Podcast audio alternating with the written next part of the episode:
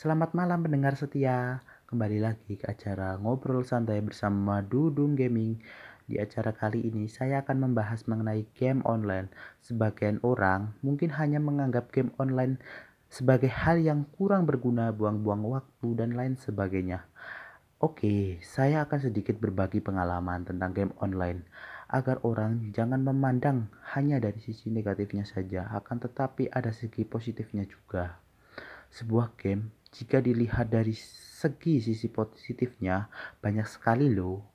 Saya akan ambilkan contoh dari game Free Fire Battleground. Dari game tersebut, kita bisa mendapatkan uang. Hah, mendapatkan uang? Bagaimana caranya?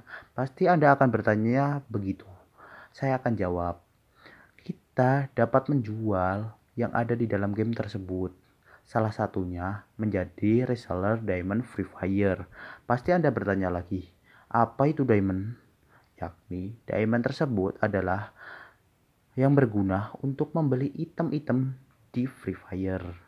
Anda di dalam hati mesti bertanya lagi, berapa sih keuntungan yang akan didapatkan? Haha, saya akan menjawab.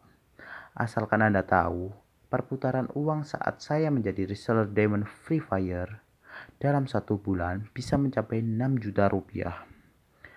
Dan keuntungan bersih bisa mencapai satu juta rupiah. Memang tak seberapa, tetapi jika kita melihat dari segi positifnya, game online juga bermanfaat. Oke lah, sekian penjelasan kali ini. Jangan bosan-bosan mendengarkan saya ya. Semoga bermanfaat bahasan kali ini.